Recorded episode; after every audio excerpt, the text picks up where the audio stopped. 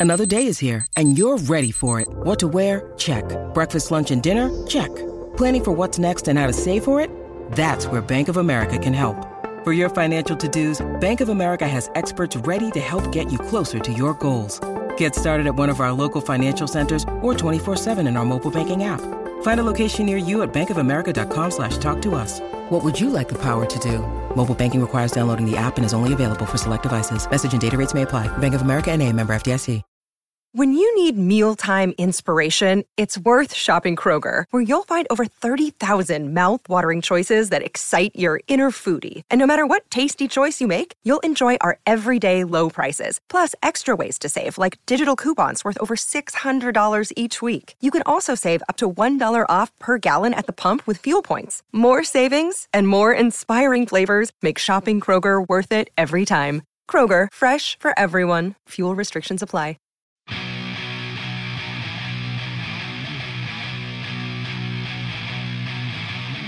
This is the Decibel Geek Podcast with Aaron Camaro and Chris Czynszak.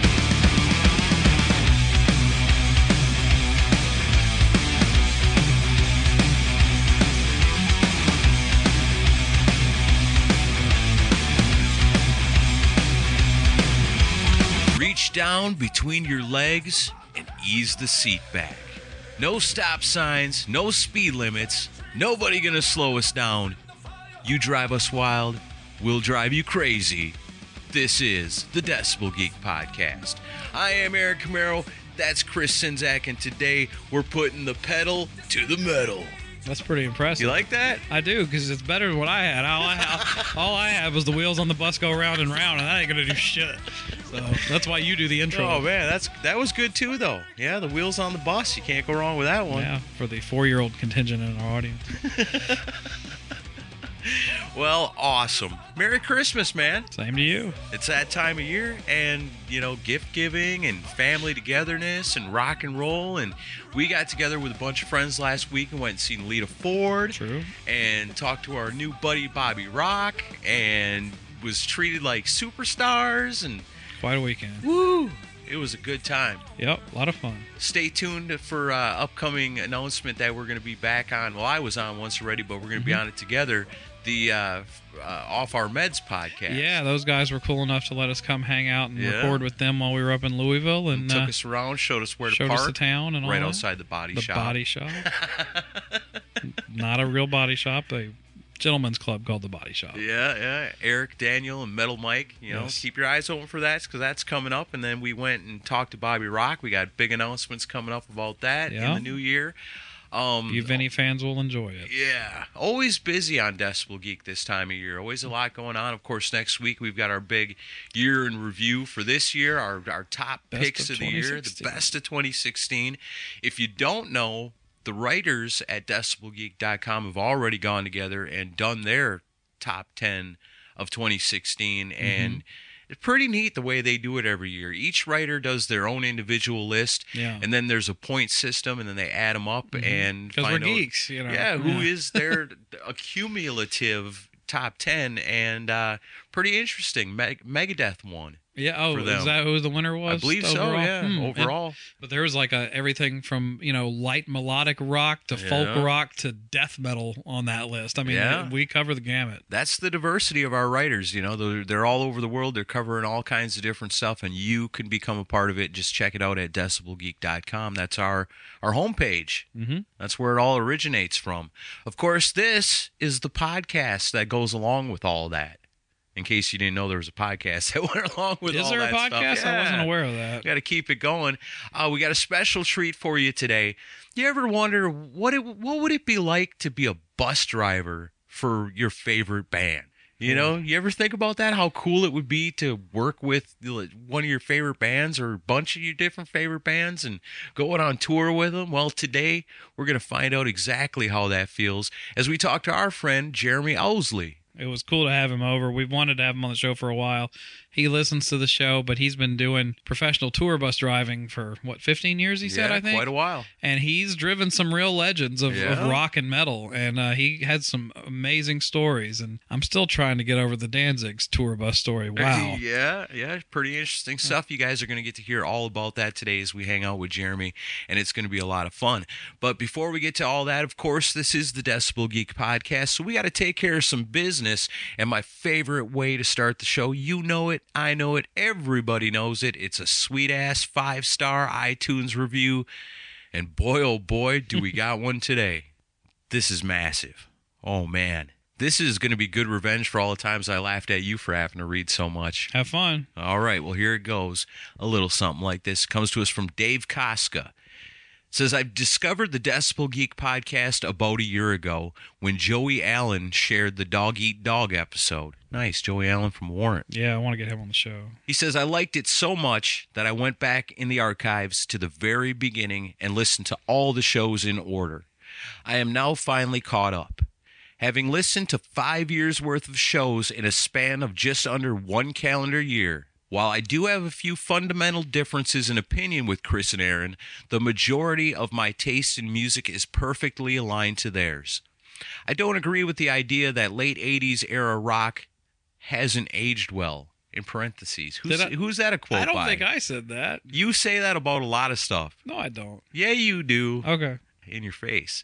Um, on the contrary, he thinks that aged is like fine wine. Mm-hmm. So when you say it hasn't aged well, Chris, that's not actually the case. Okay, keep going. He loves the slick and polished Desmond Child type production style. Gee, who said they didn't like that? Okay, see there. Uh, Back to the iTunes review. No, rock and roll doesn't have to be perfect, but I think it's better when it is. But aside from those minor philosophical differences, I am pretty much on the same page with 90% of the things Chris and Aaron say and think about music. I also grew up on 80s Kiss. Animalize was the current album when I first started to get heavily into the band. Hmm. I really love the Eric Carr slash Bruce Kulick eras. I don't think I have to apologize for liking the Crazy Nights album. That's right, you don't. Good. It rocks. There you go. I think that is in its own way, 80s Kiss was every bit as great as 70s Kiss. While they had an entirely different sound that redefined the band during the non makeup years, I think that both eras were equally great in their own way. I agree with that. Mm-hmm. I've enjoyed so many of the great interviews and Albums Unleashed episodes. I think the year in review episodes are some of my favorites. I understand how much time and effort goes into creating those, and I just want to say I very much appreciate it. Wow, thanks. So entertaining and fun to listen to. If I could please make a request for the theme of a future episode, would you please consider doing the heavier side of Bon Jovi? Absolutely. I don't know if Aaron agrees with me. Yeah, I guess. Why not? I realize Bon Jovi isn't exactly what you call a heavy band, but neither are the Beatles. And you did a heavier side of the Beatles, which I absolutely loved, by the way. I think that Bon Jovi, second only to Kiss on my list of favorite bands, has been unfairly labeled as uncool by way too many rocker types whose taste is the same as mine for the most part. If needed, I would be happy to suggest tracks to fit the theme. Maybe throw it out there for consideration on the Facebook page and take some suggestions from other listeners as well. At any rate, love the show and look forward to new episodes every week. Keep rocking. That's a big, long, huge five star iTunes review from our friend Dave Koska. That's how it's done. That's how it's done. You want to make me read a lot just like Chris has to all the time? That's how it's done. But no, that's great. I agree with so many of those points. And you know what? 2017 is a whole new year. It's the year of Bon Jovi. No, Heavier side of Bon Jovi. I'll do it. I- let's do it. Why not? I love Bon Jovi. Let's I'll do it. Okay. It'll be We haven't done a heavier side of episode in forever, so No, and every once in a while it comes up when we mention a couple of bands. We're like, yeah, yeah, yeah. Bon Jovi. they're a that's- good they're a good candidate for it though. That'll be the next one. Okay. Awesome. All right. Uh, Geeks of the Week. These, if you're new to the show, Geeks of the Week, basically share on Facebook, retweet on Twitter the link that we put up to this episode, and I'll read your name next week on the show. Geeks of the Week this week are Ian Wadley from Rock and Metal Combat Podcast, Jeremiah Furry, Greg McGlone, Joe Royland, Sit and Spin with Joe, Pierre Lorenzo, Adam Cox, David Glenn, Aaron Baker, Eric Moore, John Phillips, Brian Knapp, Kevin Williams, Brad Schick, Trevor McDougal, Wayne Cross, Stacy Sullivan, Colin Francis, Brent Tibbetts, Sean Cullen, Anthony Britt, Joshua Toomey from Talk to Me podcast, Paul Korn, Brent Cattell, Jason Gallinger, Mikhail Burrell, Greg York, Mark Alden Taylor from the Freeform Rock podcast, Andrew Jacobs, Chad Pollock, Dan Chaput, Justin A. Six, Cal Hims, Shane Aber, Rick Friel, Monty Carr, Derek Novak, Billy Hardcore, the Off Our Meds podcast, Sean Franklin, Christopher Stokes, Joe Becht, The Rockin' Donkey, Ernesto Aguiar, and the Mooger Fooger. Awesome. Those are all the people that shared and retweeted last week's episode. Our conversation about Eric Carr Part 2 with our good friend Gary Corbett. Of course, thank you to Gary Corbett for coming on with us again. Yeah. And thanks to everybody else that So sat and listened to us watch, Watch TV with Gary Corbett, as Josh Toomey told us. Uh, yeah, yeah, listening to you guys is watch TV is a lot of fun. I think was the way you put it. But he said he still liked He it. still liked it though, so Yeah. I'm glad we I'm glad we're good narrators. We should start doing sports play by play or some shit. We can do some of that stuff for VIP. We've always talked about breaking out some of those old VHS tapes and doing commentaries like idea. that for VIP. So that's something we're probably going to start next year. And so if you're not a VIP, sign up. yeah, there's we got some really cool stuff going on for the VIPs right now. We just kind of switched over and made everything even easier for Yes, everybody. So check it out at decibelgeek.com or at patreon.com. Become a Decibel Geek VIP because you get a bunch of extra stuff and it's a lot of fun. Absolutely. So we ready for some tour bus tales? Grab the wheel, put the pedal to the metal. Let's rock and roll with Jeremy Owsley.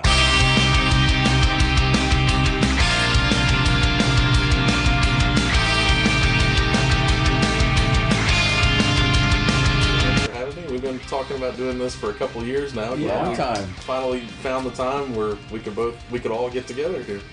And you, uh, for those that don't know, are a tour bus driver. That's correct. And uh, as people know, lots of interesting things take place on tour buses, especially with the genre of music that we cover. And uh, so it just seemed natural to get you in here to tell some stories. And you don't have to name certain names. You know, some people will just figure them out. You know, but um, let's start at the beginning. How do you get into being a tour bus driver? Well, uh, you know, it's kind of funny. Everybody and I ask other bus drivers the same thing because it's always curious to see how guys get into it. Because it's not something anybody really ever sets out to do. They just kind of seem to fall into it. But Right. for me, it came from my dad because my dad was a musician. Uh, he's actually a really well-known pedal steel guitar player, and he's in the International Steel Guitar Hall of Fame and all. But Right on. he was a his name? musician, Lynn Owsley. Yeah, my dad's okay. name. He got into bus driving through uh, being a musician. Found his way over into bus driving, and you know he had been doing that since I was a little kid, and he taught me how to drive a bus when I was a teenager. I could drive one, you know Yeah. when I was a senior in high school, I could drive one and park it and and all that. And but I played drums myself and always had a, a great love of music and you know was really primed to be a musician. Still do play a little bit, you know, back burner kind of stuff. But Right. but anyway, uh, he was like, "What are you gonna do to make money now that you're getting out of school?" And I was like, I hadn't even thought about it. It's like being a musician's great, but you don't really make a lot of money right away. So uh, he said, "Well, have you ever, you know, thought about maybe driving a bus for a career?" And I was like, "You know, that is really, really interesting, and I can still do my music, and I'll still be touring, and I'll be meeting other musicians out there all the time." Great networking opportunity. So yeah, so I was very very interested in doing it. I got my CDL at age 21 and got on the road that year. Uh, most bus companies and insurance companies will not even touch you until you're 25 years old. I really lucked out. My dad's boss welcomed me in and got me driving a bus, and he's the guy that pretty much invented the tour bus. Uh, the the Calhoun twins down in Florida. yeah. Uh, they're famous. You guys may be aware of them through Randy Rhoads. Randy Rhoads died actually at my old boss's house. Oh, is that was his house? yeah. Oh wow. Ozzy and then they were in there getting some work done on the bus, and their bus driver was the pilot of that plane. No kidding. Took them up Yeah. for just a little, you know, they thought they were going just for a little joyride, and and uh, of course, you know, tragedy happened that that day, but. Um, but you know, it, uh, back to the bus thing, it kind of got me going, and I rode with my dad for pretty much a year, and we would, we did uh, country tours. I know uh, when I was with him, my first tour was Reba and Brooks and Dunn. Wow. It was actually the first uh, big tour I was actually on and seeing all these, you know, big arenas. and- Nineties. Late nineties. Yeah. yeah, nineteen ninety eight. I still have my laminate. Uh, I save all my tour I was like, laminates. probably I've got got a of thousands of them, them, by now. Yeah, I've framed a couple of them. My Metallica one's framed. That was a huge career highlight for me Yeah. getting the tour with Metallica. So What tour did you do for them? Nice. it was a little tour we called the Malinica, uh, which started in uh, late December of 1999, and it was only ten shows. But I was working at the time with an artist that was relatively coming up by the name of Kid Rock, who was in 1999 he was still rapping pretty much, Yeah, doing the rap rock thing. brand new at that time. And uh, but he had met Lars Ulrich and uh, become really tight with Lars, and uh, we were working for Kid Rock a lot that year, and uh, he was very very welcoming of me and my career being brand new and riding with my dad and all, and my dad was like, you know, I'd like to put him on his own bus, have him driving his own bus. But I need to find the right gig. The right artist that's got two buses that'll let me stay with him and in radio contact, you know. Mhm. And Kid Rock was like, "Well, you know what? Hell, I'll do it. Let's do it. Let's roll." Yeah. you know. And uh, just a couple days after Kid Rock said that, the first day me and my dad met him, he was getting his bus worked on at Calhoun's Ranch. Uh, we were rolling with him right after that, Wow. and uh, he he became friends with Lars Ulrich. And the first day I ever met Bob, uh, being a kid, you know, trying to get out on the road and and always being a huge Metallica fan, the first thing I asked Bob Ritchie, Kid Rock, we call him Bob, yeah. was, uh, "Do you know Lars Ulrich?" Uh, And he's like, I met Lars in a bar in New York City one night. hmm And uh, but anyway, as the, the as it progressed, he got to know Lars a lot better that year. Right. And when we kicked off the Metallica Kid Rock tour, we started down in Florida. And the first show, I get there and I get to the gig and get my laminate. I'm like, I'm actually on a Metallica tour. Wow. How long will, will I be on it before I finally get a glimpse of Lars? Right. Yeah, because you know it's got to happen Yeah, eventually. and I was standing outside Kid Rock's dressing room, which was that, that big stadium, the I think the Orange Bowl out of Miami. Uh-huh. The Yeah. dressing rooms were like the portable trailers, you know. Okay. And I was there all of about five minutes, and here comes Lars Ulrich walking through the bushes, and he was eating a plate of I think it was fruit salad or something. He's he was walking through the bushes because there were some people in front of Kid Rock's dressing room that. I guess Lars didn't want to be bothered by or something, so he was avoiding them by going the long way through the bushes, Uh-huh. and then up the stairs into Kid Rock's dressing room. I was like, "Well, there was my first glimpse of Lars," and he's like walking through the bushes eating a plate of, and uh, Just won't be left alone. yeah, he went on the stage and did his show that night, and uh, he came off, and Bob was sitting there. Bob was like, "Jeremy, did you get to say hi to Lars yet?" And I was like, "Well, no, I saw him earlier, but I didn't get a chance to say hi to him." Bob was like, "Come on." We go over to the dressing room, and Kid Rock like opens the door, walks around. Lars is still wearing his robe from the stage, and he's sitting down in his chair in the corner by his wardrobe case, and Yeah. Bob just comes walking in there, and Bob's like, Lars, you got to say hi to my boy Jeremy here. And Lars gets up and comes over to greet me and shake my hand, and I was a nervous wreck and probably like shaking even when I shook his hand. I was like, Hi, Lars. Uh, Jeremy Owsley from Nashville, Tennessee. And he shakes my hand. He goes, Oh, hey, man, how are you? Um, Lars Ulrich from fucking Copenhagen, Denmark. That's a good You know, I said- and we, we got along great. Uh, he, Fucking Copenhagen, man. yeah, that's exactly how he talks. So Oh yeah. I, I do an imitation of him, and, and guys love it. They make me do it all the time. Uh, Dave Mustaine even told me I was really, really good at it, and then I had him down. Oh really? I was like, I'm so fucking ready to just go out and do something, you know? I want to shake shit up, you know? fucking bring back arena rock again, you know? That's great. But I You, just you- say- you didn't look at Dave and go, you know, Dave, you're fired, man. I, didn't, I, didn't wanna, I didn't really want to bring up those kind of memories. yeah, probably not. Yeah. That's just me having a fun, having a laugh. Yeah. But uh, so also, I get the impression you grew up a big Metallica fan. huge. It Yeah. was huge for me. I and I had met Lars a time or two before, but never really had a significant meeting or hang out with him like I did on that tour. Yeah. And uh, he was always very, very nice to me. Uh, he, he's kind of famous in a lot of circles for not being so nice to fans sometimes, but Yeah. I don't think it's that. I think he just gets very, very sarcastic with people.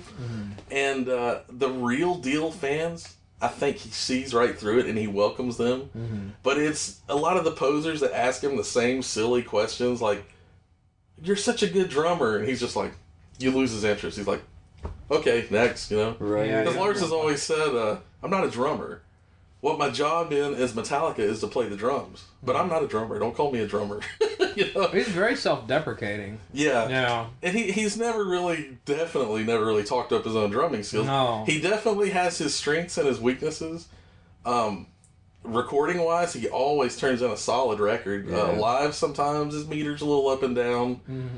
Um, but but yeah, but the guy is great. His drum his drumming on the records, he comes up with some great drum parts that just oh blow me away how good some of them are. Like Death Magnetic record, All Nightmare Long. Yeah, Yeah. Oh, I love that. Um, even the new record, he's he's playing his ass off. Yeah, with some he of the newer is. stuff. Really- I, I really was very impressed with it. Yeah, yeah, I've been yeah. I've really enjoyed the new one. And me uh, too. I'm lo- it's I in my like car right now. I'm still Right three on. weeks out. I'm still studying it pretty hard. So uh, it's grown on me. I mean, I, I, there, there's five fantastic songs on it, and then there's some where I could kind of I kind of go back and forth on them. But um, but no, I mean it's among the best stuff they've done since the Black album, easily. But uh, so I mean, so touring with Metallica, and it was only a ten day tour, so you, you have interactions with the other guys too? Absolutely. Uh, Ten day tour. Uh, Jason Newsted was still in the band. It was very close to his exit. He was it was he was in his last year. But uh, yeah, Kirk Hammett. I remember a couple of hotel room hangs where uh, there were some late nights. Uh, a lot of drinking, a lot of good times. Uh, Yeah. We we stayed uh, in Minneapolis for four days, and it was snowing. And we had to do a show at the Target Center. Then they had to load completely out of the show mm-hmm. for a day off because the WWE came in to do a show. Mm-hmm. So then we loaded back in. But for me, being a bus driver, it was super easy because I didn't have to do anything Oh, for yeah. five days. Just Right. Five out. days of hanging out with Metallica. Yeah, you're just Right parked. on. And, and Lars gets a limo one night. We all go to Rick's Cabaret with uh, about maybe 10 people he invited, Kid Rock and some of Kid Rock's circle. And I was one of the ones that got Nice. invited. Right on. And uh, I remember we were waiting on the limo out front of the hotel, and I'd just come back from the movies. And we were all getting into the limo, and Lars was like, Well, you're coming with us. And I was like, Okay, but I'm wearing, it's January, and I'm wearing a short sleeve shirt out in front of the hotel, and I didn't have time to run in and grab my jacket. But Lars was like, Would you put on your coat? You're like making me cold. but we, we end up piling into this limo and going to Rick's Cabaret in Minneapolis, and we have the VIP room in the back where Yeah. Lars had set up, and we're all back there, and there's this girl that comes and performs a, a nice, lovely lap dance for me, and Lars had a stack of money and told her, take care of this guy. And I was like, wow, all the money I spent when I was a kid buying this guy's stuff, now some of that money's starting to come back. Right on. I do lap dances. It was an investment. totally. And and one of the weirdest things about that night was I went to the uh, the men's room, and we were in a VIP room away from the uh, the crowd. And as I'm coming down to go to the bathroom, I come into the main uh, ballroom there at the club, and James Hetfield and uh, his assistant are sitting at a table down front, just watching the girls. But they're not. They don't have a big crowd or big entourage with them. They're just.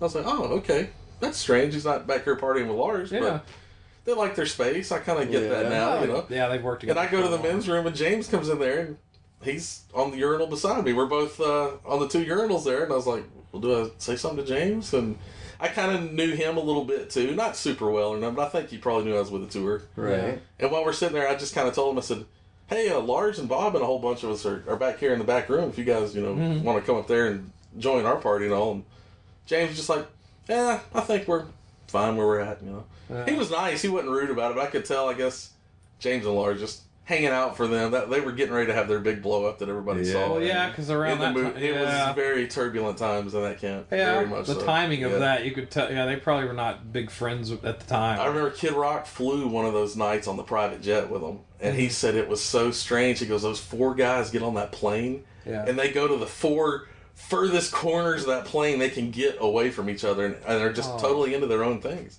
Like people are reading magazines. Some guys got headphones, but he just said they." There's no real interaction or Yeah. anything. It was just, uh, so was Jason kind of withdrawn at the time um, because he was on his way out of the band?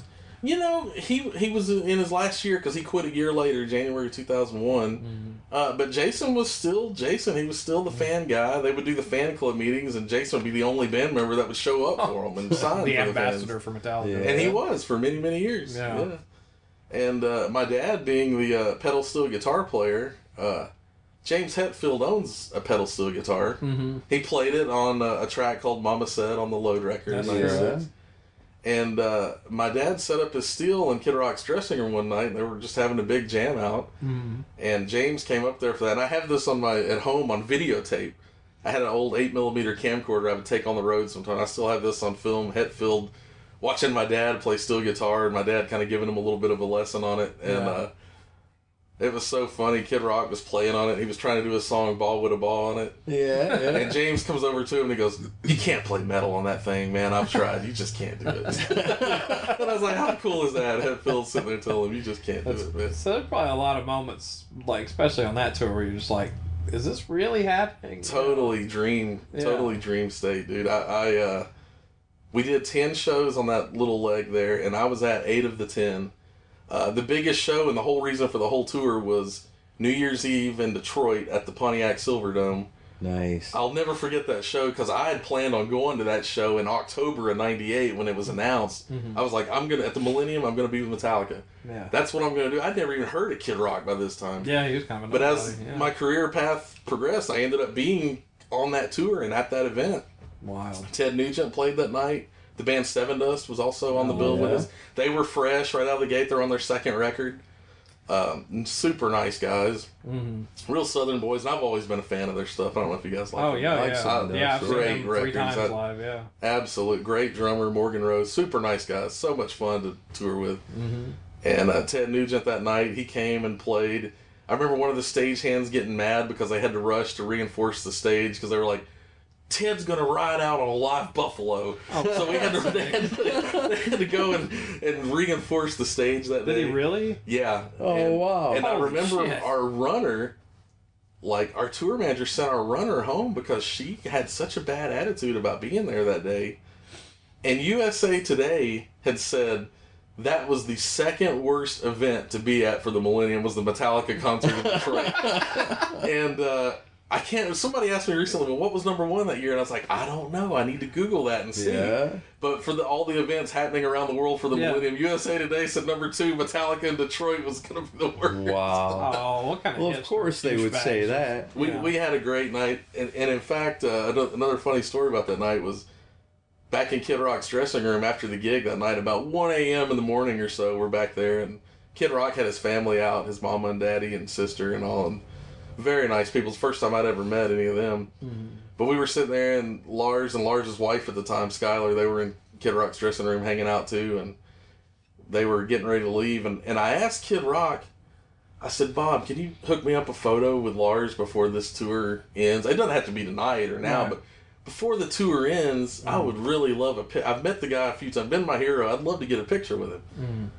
And Lars was had walked out of the room, but he hadn't really left. He was still in the hallway there, and Bob was like, "Well, let's just do it right now." And he goes, "Lars, get back in here." And Lars like peeks his head back. He goes, "You got to do a picture with with my boy Jeremy." and Lars was like, "Yeah, man, cool, not a problem." So puts his arm around me. I had a little Kodak disposable 35 millimeter camera Yeah, that I bought. yeah. I didn't really have a nice digital camera at that time. And uh, Kid Rock was like, "Well, who's taking your picture?" And there wasn't really anybody in closest. So I was like, "You are." So I handed my camera to Bob. and Bob's like, "All right, I got this." So I step back to Lars and we do a photo together. And uh, a girl in the hallway asks Lars for his autograph, and he signs this autograph for her, and he signs it Lars ninety And Kid Rock was like, "Dude, it's not 1999 anymore." And Lars was like, "Oh shit!" So he circles out the he circles out the nines, and he puts zero zero. And then he said, "Well, that's the first autograph I've done of the Millennium." Then he told me, and he goes, "And you got the first picture of the Millennium." Nice. true. So I was like, I didn't even think about it. I was like, man, I guess he's right. I guess I did get the first picture with it. That's cool. But and he got, a, I gave him my business card, and he got a kick. My email address is fano lars, p h a n o l a r s Right on. at aol dot com. But he was like, kind of, oh, okay, cool. yeah.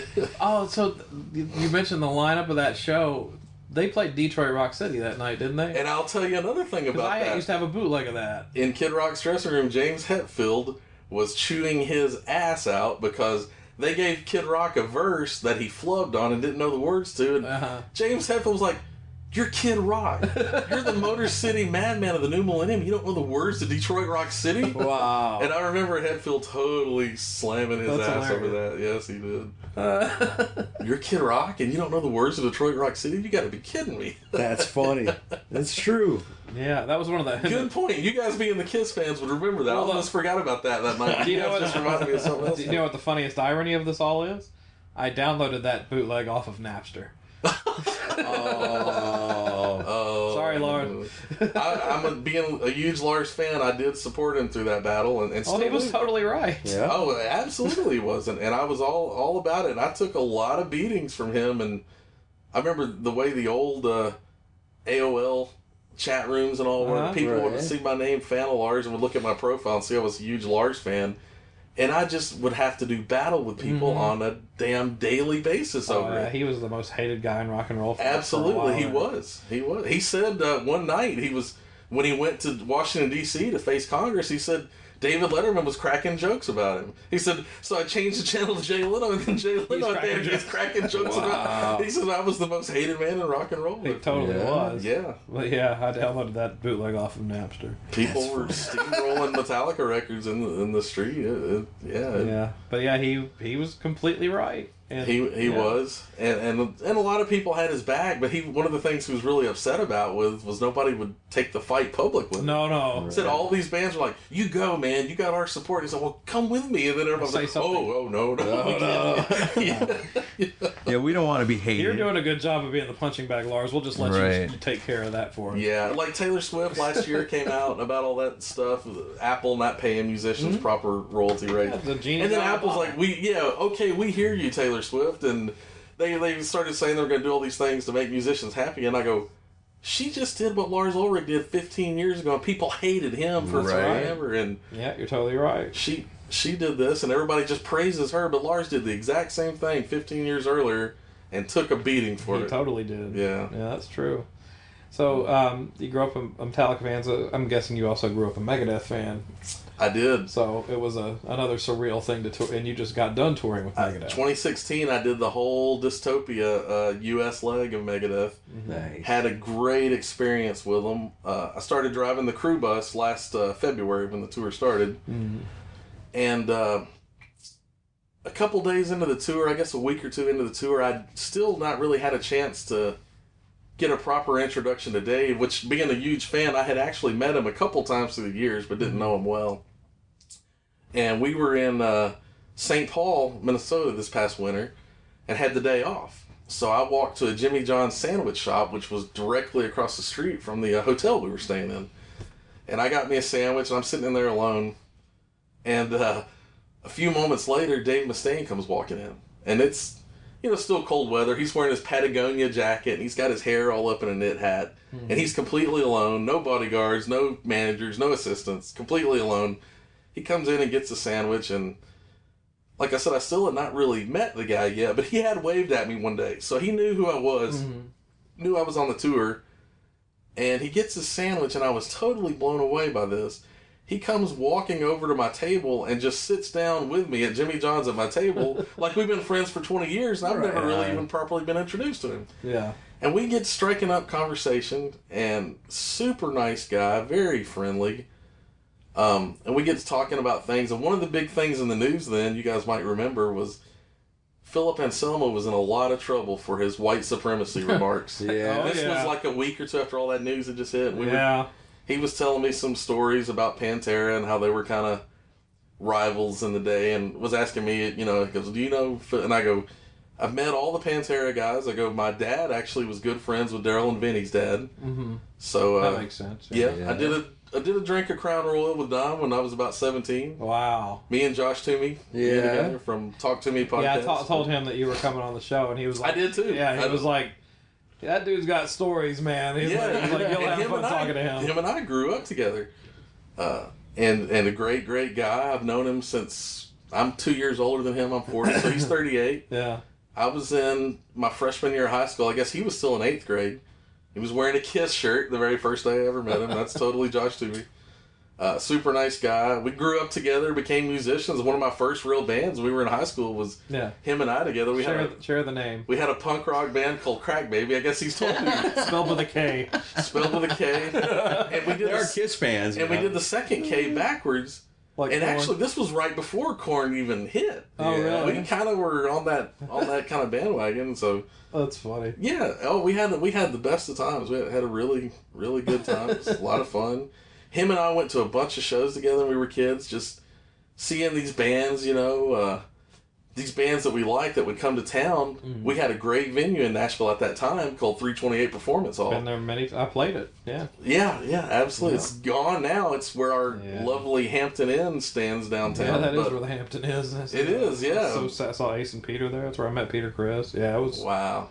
I Yeah. saw Marilyn Manson there. Did you ever get backstage there? Oh, many times. Do you remember the, times. the bathroom with all whether everyone signed the walls in Mhm, the bathroom? yeah. The bathroom. So whoever, whenever they tore it down, whoever tore down the bathroom, I hope they kept the the walls from the bathroom. I have a brick from there. Do you? I drove by there, I guess, right after it had been demolished, and it was just a pile of bricks. And I went right by where the backstage door was, Yep. looking for maybe one of the signed bricks or something. But I couldn't find one sign. But I did find one fully intact brick, and I Right. said, "I'm keeping this for Now, 328." Do you remember the So- metal door to the back? To the Yeah, back that alley? says Pantera did this. Pantera did this, and the fist That's print on right. the. Yeah. Wow. 328 memories.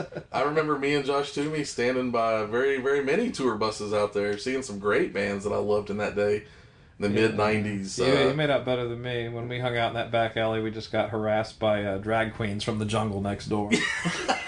yeah, True story. that's they really very loved true. our singer. yeah, that's very true. I remember one night at an Anthrax show, I went out back to take a leak by the dumpster, and I was peeing in an empty Budweiser beer box. And while I was peeing in the inside this box, a rat came crawling out of it. oh. And I have a terrible phobia of mice and rats. I'm like running back inside the club, trying to zip up my pants and not get anything caught in the the zipper. same time. Yeah, exactly. Because I was running.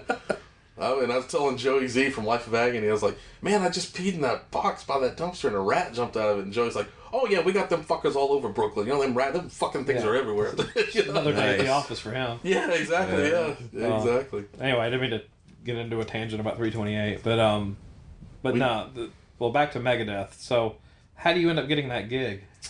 Well, uh, the company I worked for, we had the Megadeth account for the year, and um, I, I developed a great relationship with Dave after our day at uh, Jimmy, Jimmy John's. there. He was really cool. The uh, the last day of the tour, he had this hat that a, a fan had made them a couple of ball caps with the Megadeth logo in red and white, just like the Donald Trump hat, and it says "Make Making Metal Great Again." Nice. Like and he only had a handful of them, but he had a different driver driving in that tour, Uh-huh. and, and it was a guy he really liked a lot, a guy named Chocolate, a good friend of mine. But he gave Chocolate one of these hats. He goes, "See to it, Jeremy gets this hat." Very cool. And I was like, "How nice is that? That is so cool." And then I, I did the spring tour with him and hung out, and then finally this last uh, run we just did with Metal Church, Suicidal Tendencies, Amon Amon Amarth. And uh, Butcher Babies. The last run we did, I drove Dave and the band. They all ride on one bus together, with the you know bedroom layout in the back for Dave, and uh, I drove drove him this last tour, and we got along terrific. He uh, he he can be a difficult man to please, but uh, he seemed to really like me a lot. And uh, there was there was one morning he come up front and uh, we had a long drive. We run away into Bethlehem, Pennsylvania. But he's like, "Man, I'm really hungry. Do you think we can stop somewhere and get some breakfast?" And I was like, "Well, sure, man. Anywhere you want." So he he likes Wendy's breakfast sandwiches, but we never could find one open. All the Wendy's we found were Just uh, lunch, yeah. yeah, just lunch. So uh, we went into a Burger King one morning, and uh, while we're standing there at the counter waiting on our sandwiches, you know how Burger King has those little paper crown, the Yeah, paper yeah. crowns that the kids. Yeah. Dave saw one, and just being the big kid that he really is, he just had to wear it. Of So he got it, put it on, and I was taking pictures of him posing with it, and it totally reminded me of something that I was glad I brought up to him because I think it really impressed him. Was Megadeth did a track called "Kill the King"? I don't know if any of you guys remember Yeah, that. yeah. Great song. Good song. Yes, "Kill the King" was never actually on a Megadeth record. It was on the live album, and it That's was on the. Greatest Hits record. Yeah. Yeah. But I was talking with him. I go, "Kill, kill the king. The king is dead." And he was like, kind of shocked that I even. He gave me this look. His eyes were this big, and uh, we were talking about drummers and all, and and and I said that was uh, Jimmy DeGrasso did the drums, and he goes. Yeah. Yeah, he goes, You're right, that was Jimmy DeGrasso. And he's like giving me this look like this guy knows his stuff. Knows his stuff, right on. And uh, yeah, we were, we were talking and all, and uh, you know, we got news on that tour that Nick Menza had passed away, Oh, yeah. which was a huge idol and influence to me as a young Sure. man. I got to meet him right here in Nashville at Municipal Auditorium. Got his autograph even. Cool. Uh, very friendly guy, very nice guy. Always loved his stuff. Always really deeply hoped that one day I would see him back in Megadeth. Me too. You know, it, I love very sad that, that it that it's ne- never going to happen now. But Dave said he made his made his peace with Nick right there in that last year. So I'm glad to hear that. I am too. And being on tour with him when that news broke, I, I just could not believe it. And Dave come down to the bus and he's like, "Did you hear about Nick?" And we were all just, "Yeah." It was a very very somber day for Dave. He was really quiet and reserved that day.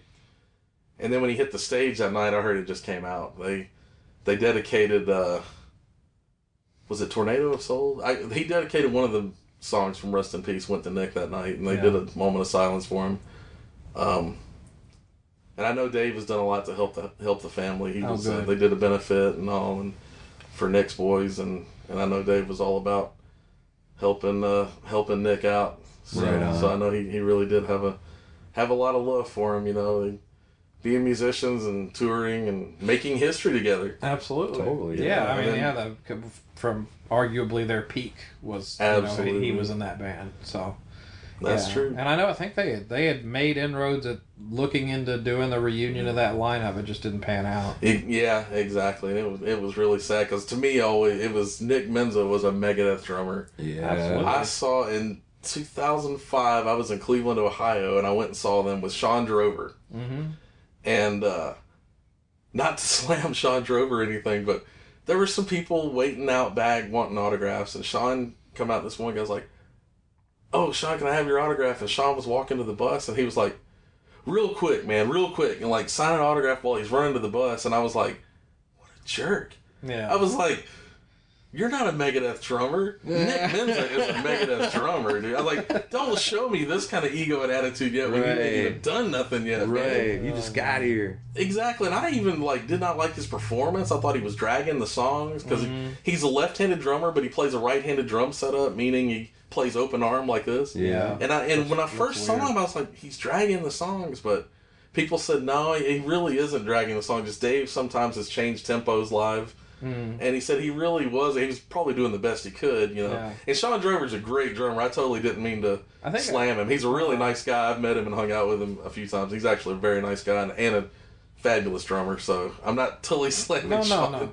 And I remember an interview with him when about when he about how he got that gig and you know how it panned out and he had something like two days to learn the entire set and then he he was Yeah. on stage with them. Exactly. There was like no rehearsal time at all. Exactly. And it was like, okay, I'll see you on the stage. He's like, what? You want me to learn all this and we're not going to rehearse? Nope, I'll see you on stage. Yeah. He pretty much performed a miracle. Yeah, Yeah. that's- Yeah. yeah, his Megadeth stuff is not easy to play. Not at all. No. Not at all. I've got I've dusted off my drums. I've got behind my kit and doing the intro to Take No Prisoners. Yeah. Uh, Sweating Bullets. I've been just kind of practicing. Like maybe if uh, Dave ever needs a drummer, I can be that guy because I'll be there that one day. Hey man, you never know. The uh, the drum tech from Metal Church, uh, Richie, is a really nice guy. And I asked him if I could have a picture behind the kit. They had it set up, the Metal Church kit. Yeah. And it was backstage there.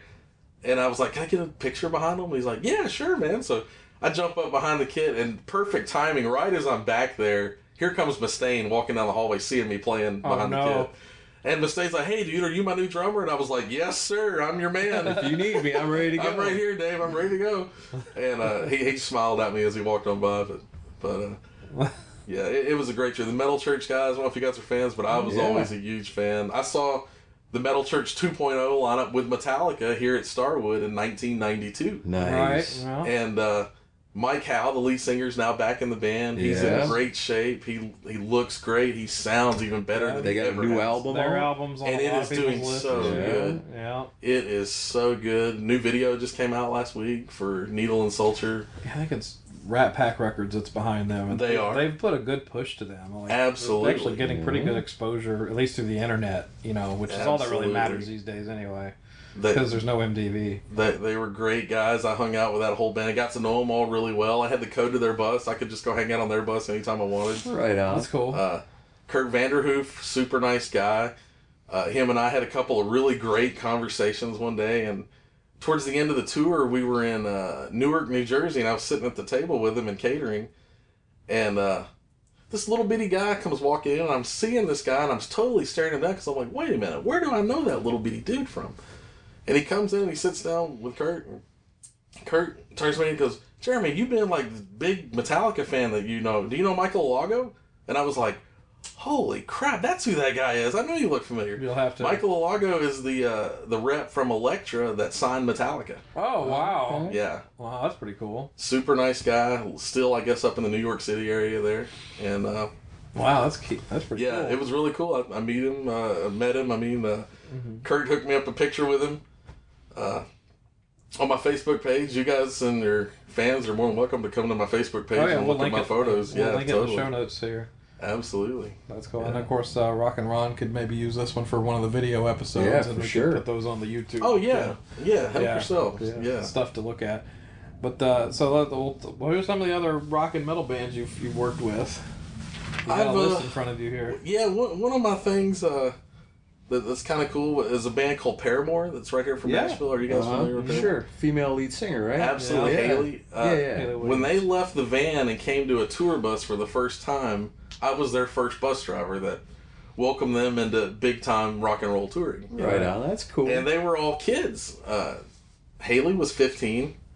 They were all very, very young, and they were so good, so well behaved. I was thinking, okay, as soon as we get on the road and away from the parents, we had a hell's gonna break chaperone and a tour manager, but I was like, they're going to get wild as soon as we get away from the folks. But you know what? They never really did. They were very well behaved, very nice and respectful. Uh, I got along great with them. I was the only bus on the tour, so I didn't have any other bus drivers to hang out with, and it was a very small tour my boss is telling me these guys are going to be huge. You need to hang with them. And I kind of wasn't really believing it. But then once I got out there, we are playing these clubs, but there were kids lining up at five o'clock in the morning outside these clubs. And I was thinking, Damn. my boss might, there was something about these kids. Maybe they are yeah. going to take off. And they did take off, and the they put my name in their record, the Riot record, which was one of their really big ones. They put my name in there. You gotta have a magnifying glass to read it. but it says there. But it's Jeremy in. Owsley, the best bus driver on the planet. I was like, how cool is that? That's super awesome. cool. I went into Best Buy and they didn't tell me they were going to do it, but I bought the record the day it came out because I uh-huh. wanted to help them get a good Sure. push, you know. So I went and bought the record. Haley's mom said, "Buy it at Best Buy because you get a bonus track if you get it at Best Buy." Mm-hmm. So I go to Best Buy and I open up the record and see my name in there, and I'm super excited. I'm like Sure. telling complete strangers about it in the record store in Best Buy. Like, this is me.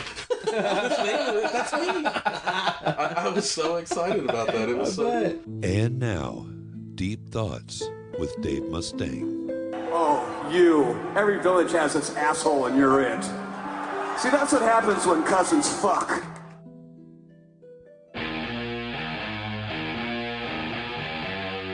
Want to be a member of the Decibel Geek Army? You slimy scumbag, get on your face and give me 25. Join us on our fan page at facebook.com slash decibelgeek.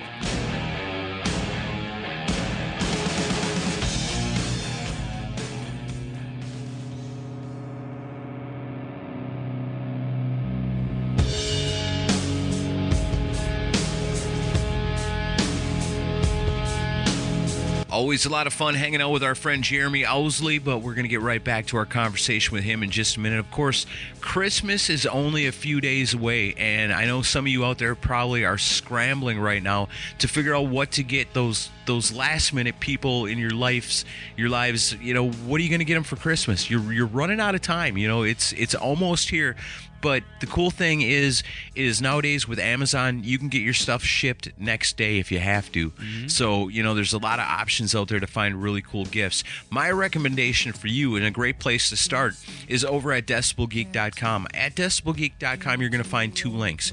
One link is our Amazon banner and right next to that is a great banner for HK Collectibles Inc. And if you're going to do any kind of Christmas shopping last minute, you want to get somebody a really cool, unique gift, that's really the place to start. Now, you you don't want to waste no time because once you get there, you're going to get lost in the galleries and the artwork and uh, just the the massive amount of amazing things that Daryl's got for sale. This week, I mean, he's got those cool advertisements we keep telling you about, suitable for framing, stuff like cigarette ads, alcohol ads, car ads, and just so much more is available. Hundreds of items, as well as classic concert tickets. Just all kinds of stuff over there. That's the place to start, especially if you're looking for something cool and unique. Mm-hmm. Definitely. Because let's face it, nowadays you can go to the big box store and you can pick up something off the shelf. I mean, my son went and picked up a little gift for his little girlfriend the other night, mm-hmm. and he's concerned because one, he paid like fourteen bucks for it, and he doesn't want to come off like a cheap wad. Two Two, dollars ain't helping. two, he bought it at Walmart.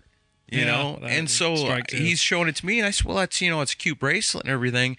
You know, the only thing that sucks about that is if she happens to be in Walmart and looks down and sees that exact same bracelet on the shelf. Now she knows you got it at Walmart. Mm-hmm. Two, she knows how much you paid for it, and three, you look like a chump She needs a framed ad for Marlboros from 1968. or some kind of old sexist ad from the '60s. Yeah, blatantly sexist. blatantly sexist. Yes. But you know that's the thing, you know, and I tell him, oh, at least you know, cross out on the back where it says, you know, sold at Walmart. Yeah, here." don't you don't want that. That's bad form. But that goes for everybody. You know, you can go to Walmart or Target or wherever Mm-hmm. and get a gift off the shelf and give it to somebody, and then two weeks later they're in the They'll store and they see it on the shelf along with fifty other the exact same things, and they say, "Wow, what a unique gift." Yeah, I feel special. This person really truly knows me. Mm-hmm. To walk into this store blind and just pick something off the shelf and say, "Here." Don't be that guy. Yeah, don't be that guy. You got to go to Amazon. You got to look around. You got to find out a little something about the person that you want to buy Yeah, something find out for. what they like. Find out what they like. Type that into Amazon and and look. And there's going to be all kinds of things that you can get them that are going to blow their minds. Mm-hmm. Now, if you're going to do your shopping on Amazon, which is recommended in this day and age, the only way to do it is by going to decibelgeek.com first and clicking on, on our Amazon banner, which takes you right to Amazon. You do all your shopping like you normally would. When you're all done, you pay the price that you know you're supposed to pay because you don't pay a penny extra by going through our link. What Amazon does is they take a piece of their action, kick it on over to us because basically it's like a finder's fee. Yeah. And Amazon is cool enough to let us do it and give us that link on our website so that you can help out the show without giving anything else except for an extra moment to go through our link. Yeah. It's very cool. And you don't have to walk through some store and deal with ah, people that smell and look. Exactly. Awful. Yeah, Have you been in a Walmart lately? I have. Unfortunately, So it's terrible. it's not fun. No. I'm scarred for life. Yeah. I go just- to Amazon and look at stuff that I like. all day long. All day long. HK Collectibles Inc. That's hours right there. On top of all that, what's really cool about it, and we like this a lot, especially this time of year, is that Amazon gives us the list. Yes, we get a list of everything you purchase, and uh, no names or anything, but we get the list. And we've had a lot of stuff purchased. You guys have been great about doing your Christmas shopping through the link, and uh, a lot of different stuff. So just some of the more notable things: clothes, lots of leggings, shirts, pants, etc. A lot of clothes were bought this past week. That's cool. uh, Wayne's World embroidered baseball hat was purchased. Party on, Chris. Party on, Aaron. Mm. Come on, we're better than those guys. Swing. All right. Uh, keyboard, mouse, and flash drive was bought. A 29 pack of CD jewel cases was bought. Right on. Nice to see physical media still out there. Yeah. Six inch cleaver was bought. Hope nobody. Ouch. Hope my wife didn't buy that. um, the Washington Redskins plastic cups and gold visor. I mean, Washington Football Club plastic cups and visor were bought Uh huh. A lunar telescope for kids. Guardians of the Galaxy Volume 2 movie poster was bought. Cool. A VTech click and count remote and baby phone was bought. And uh, Nintendo Selects Remix Pack was bought. That's cool. All kinds of people doing their Christmas shopping, Christmas gifts, holiday presents, all kinds of good stuff through our link. We appreciate it a and lot. And music. And music, of And- course. And, the music that was bought Motley Crue Shout at the Devil was bought. Heck yeah. Adore Christmas Songs of Worship. Glory in the Highest Christmas Songs of Worship. So you got both sides of the spectrum there. yeah, you gotta have that Um, Christmas music this time of year. It's, uh, Martina McBride Everlasting was bought. Uh, Okay. Eagles Hotel California 180 gram vinyl was purchased. Right on. Tom Petty in the Coliseum. Cool. and Kiss Kiss Rocks Vegas. We sold cool- a lot of copies of that through our Yeah. Thank you guys. A lot of cool people are getting that as a good gift for Christmas. It is a good gift for Christmas. Heck yeah. Couple other things we wanted to let you know about. Um, you know, we mentioned to our VIPs when we were talking to them before we recorded this that our good friend Omid came up to Louisville with us mm-hmm. and went to the Lita Ford concert with us. And it was very, very important to us to get Omid in front of Lita Ford because he had something really cool. Omid is an author mm-hmm. and he is the definitive collector, curator, mm-hmm. and Historian. master historian of everything the Runaways. Yes. And he has written a book, which is uh, what's the title of the book? It's going to be a three volume set, and volume one just came out. It's called Secrets An Illustrated Collector's Guide to the Runaways. It's everything. I mean, this the first volume is, is mostly, I think, audio audio artifacts like Right. CDs and tapes and eight tracks and all that stuff. So if you were a collector of the Runaways, or you know, even just a, a fan of the Runaways, uh, this book is amazing. I mean, we put this book in front of Bobby Rock, and he said, "What the fuck?" Yeah, that's a direct quote. direct quote because he was so blown away by how cool it is. So if you know anybody that loves the Runaways, loves Lita Ford, Joan Jett, Cherie Currie, you know any of that, you gotta you got to get this book. It's you gotta really see cool. it. It's amazing. So yeah, check, we'll put a link to that book in the show notes, and you can go and buy that because it's uh, it's well worth your money. We got to look at it up close. Yeah, it's, re- very really neat. cool.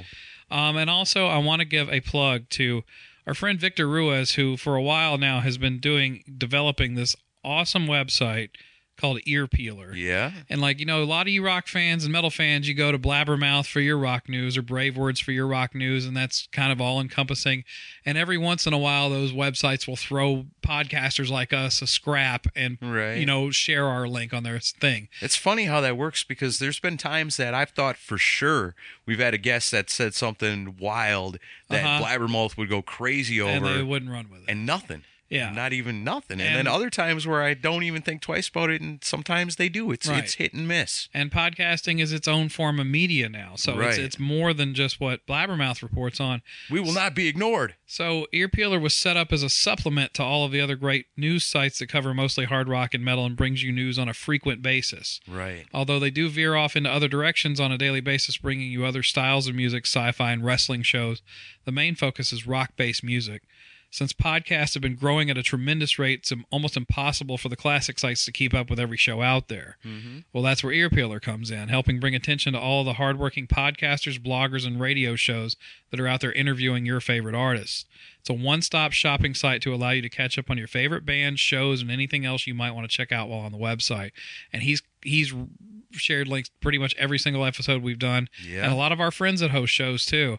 So, guys, I mean, if you really want to keep up with you know who's appearing on what podcasts and what themes the podcasts are covering that for music stuff, earpeeler.com is where you want to go. Absolutely. And we are 100% in support of this site because podcasters like us, we need sites like this. And Victor is a podcaster himself, hosts a great show called Mars Attacks. Right. So this guy's heart is in the right place. He's not looking to capitalize or just be the the blabbermouth guy or whatever. Right. He's really doing it out of out of love for what we and a lot of others do. So we highly encourage you to check out earpeeler.com. Definitely check out earpeeler. Absolutely. So we got uh, Party on, Victor. Absolutely. So we got more uh, tour bus tales to get into. Let's hit the road.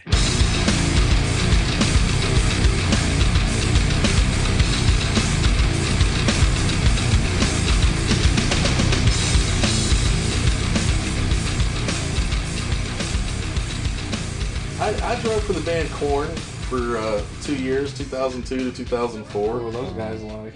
Very, very turbulent times. Yeah. Love those guys. Huge, huge respect. Once again, uh, when I was a senior in high school, I was jamming to their stuff. Me too, man. I And to love get to tour with them was really cool and become good friends with them. Uh, all super great guys. Uh, Mm-hmm. I, I used to drive. I drove the crew the first time I went out with them and had a bad experience, and uh, was actually asked to leave the tour. Didn't wasn't getting along with the higher ups, the tour manager, production manager people. So I was asked to leave the tour. I had a lot of guys, the, the crew guys that were riding my bus that were just assholes. Yeah. They were giving me headaches every single day. And when I was fired from that tour, I really was not that sad about it. I was like, okay, that's fine. Kind of a relief. I'll go home. But a whole bunch of my friends were the drivers out there on it. And uh, they had a lot of money those years, so every band member had their own bus. Yeah, they were kind of like the biggest metal band in the world at that time. That's true. 2000, Wow. yeah, Untouchables tour. It Yeah. was. They, uh, Jonathan Davis came once again back to Florida to the bus ranch, you know, Mm-hmm. where I was working at the time. Jonathan Davis came through there, and they weren't even on a tour, but he was just riding around on a bus with his driver getting lyrics for the new record. Wow. So he would he would be inspired traveling the country. So he came to Florida. They went and uh, did uh, some wild hog hunting, and uh, so they just were having a good time. And we were hanging out around the campfire down in Florida. And Jonathan was just like, "Man, you're a really nice guy. I'd like to get you out on one of our Korn tours one day." And I was like, "Well, I've already been there and done that." and uh, he was asking me, you know, what what happened, what went down, and I and I told him, I go, "Man, your crew guys were just absolute assholes to me. I had a terrible experience with Korn." And Jonathan was just horrified. He just said, well, man, we got to fix that. We got to make that right. Wow. And uh, Jose was one of our big bosses down there, and Jose said, "I want this man on our next tour because we're we're gonna fix things." And uh, we were going out, and I, I went with him, I, and I drove uh, David Silveria, who was the drummer in Korn at the time. Super nice guy. Got along great with him. Loves old school Metallica. Loves old school metal. Him and I would sit on the bus and just air drum songs, and that's where we started bonding and getting along. Was our love of drumming and air Yeah. drumming and talking drums and All right. and yeah, Dave was great, great dude. I I know he wanted. He's not in the band anymore, and I know Yeah. he, he wanted to come back. and I don't think they would let him. I but wish they'd let him come back because he he was a big part of that early sound. he he was. He he absolutely is. Ray Luzier is really really oh, he's great. an incredible too. drummer, but Yeah. he's almost too good for the band. Like Yeah. I, I was like, it would has be- this like would be snappy, loose playing style, Right. That almost makes them sound better, Yeah. In yeah. my in my opinion.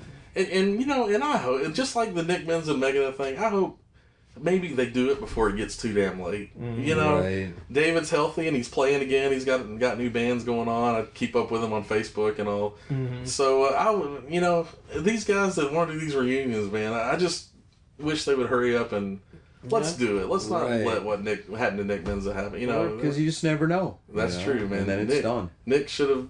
He should have been in Megadeth one more time. I, I, think so too. And I'd love to have seen that, and I, I hope some of these guys take that as as a huge example. Let's Yeah. let's do something So before with- it gets to be too late. With you know? like the Metallica tour, they were going through a rough patch at that time internally, and then the Korn when they were also. were you privy to some serious like fighting going on with the bands that you were driving? Like, yeah, did you see blow ups happen? Um, I never really outright saw him, but would hear things about him. Uh, driving uh, David Silveria's bus, I was never allowed to park next to Fieldy's bus. There Really? was there was tensions with him and Fieldy. Um, I was told by Dave and his entourage not to hang out with Fieldy and his entourage. So those two weren't getting along. Yeah, so I never really got to know Fieldy too incredibly well, but they did not get along. They had separate dressing rooms. There was uh, times when I would a few the few times I got to see them play live on that tour. David would be behind the drums jamming, and Monkey and Head would come over, and they'd just be jamming out. But every time Fieldy would come over, David would be looking somewhere else. He would not be looking at Fieldy. Cold shoulder. Totally. And there was one night him and Fieldy hung out and they were having a few drinks together and laughing and having a good time.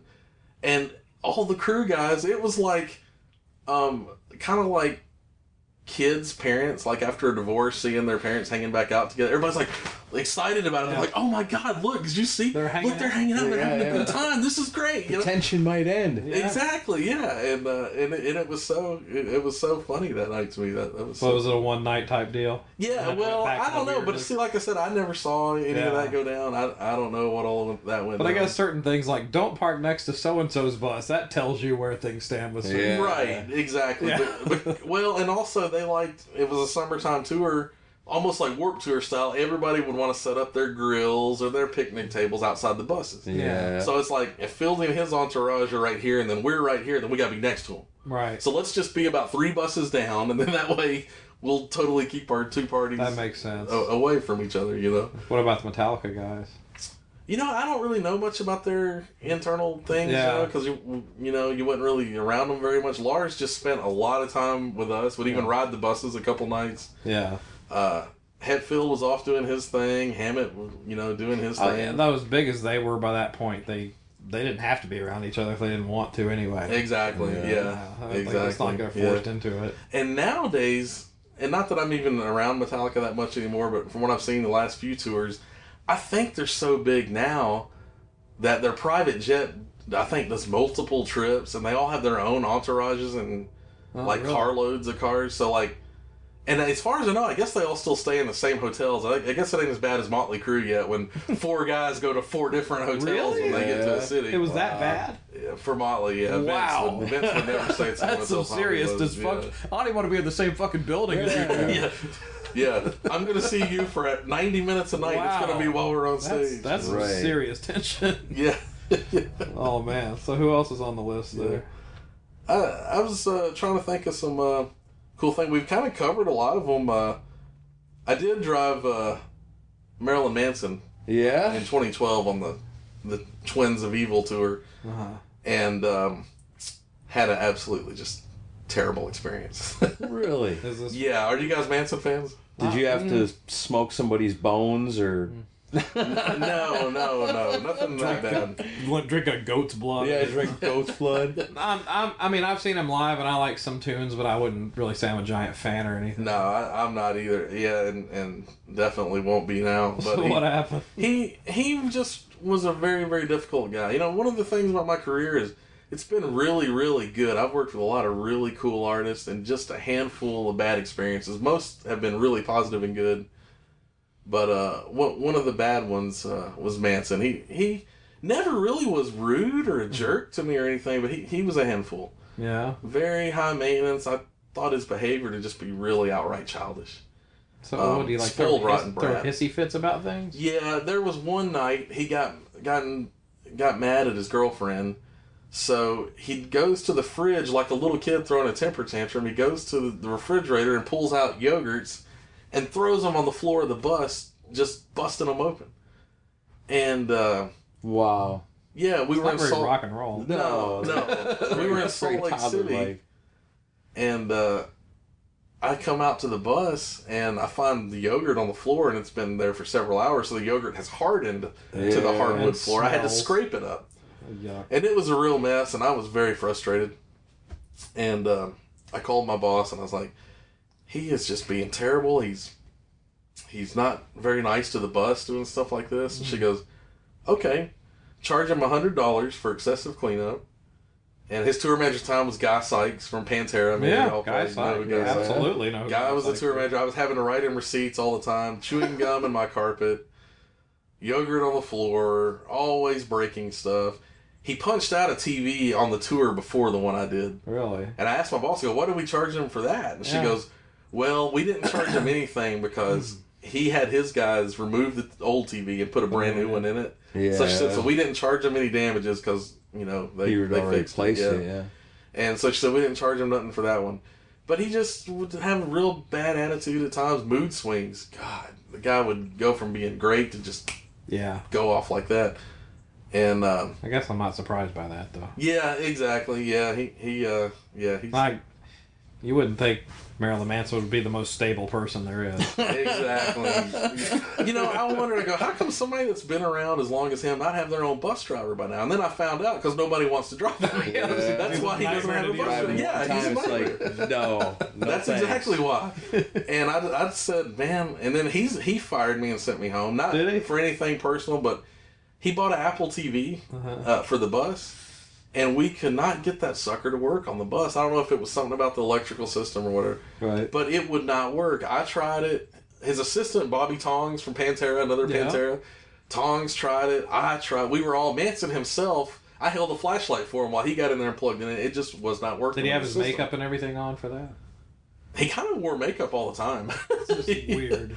and uh, so I never could get this this thing to work with this bus.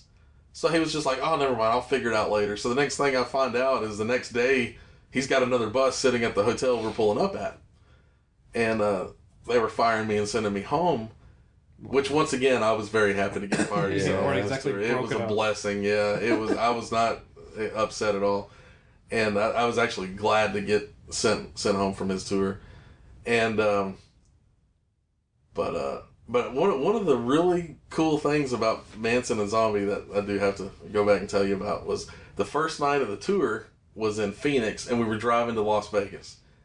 We get about halfway, and one of the other things about Manson I never really could understand was nobody never told me who belongs on this bus and who don't, because there were always guest riders that I did not even know who belonged on that bus and who didn't. Okay. And uh, so we're on our first drive, and I'm leading the pack. I got our band bus and a, I think it might have been even been Zombies bus behind us, but we were all three running together talking on the radio. And uh, Manson comes up front, opens the door, and comes up there to me. He goes, uh, "Can you pull over for a minute? She's got to get something out of the bay." And there's this girl, little bitty, tiny little bitty Asian girl, uh, real nice, real pretty girl. And I was like, okay, sure. So I pull into this little bitty gas station out in the desert somewhere, and it's right about daylight. I get off the bus with my flashlight, and I got her down there opening the bay. and we're pulling bags out, and she's got this little bitty boutique bag that's like in the middle of the bay. I had to dig for it forever to get to it. and I was like, that one? She goes, yeah, that one, the little blue bag. And I grabbed the little blue bag and I hand it to her. She opens it up. And she reaches in there and pulls out a vibrator. then shuts the bag and goes, she goes, oh, here you go. Put the, you know, like, we're done. And I was like, seriously?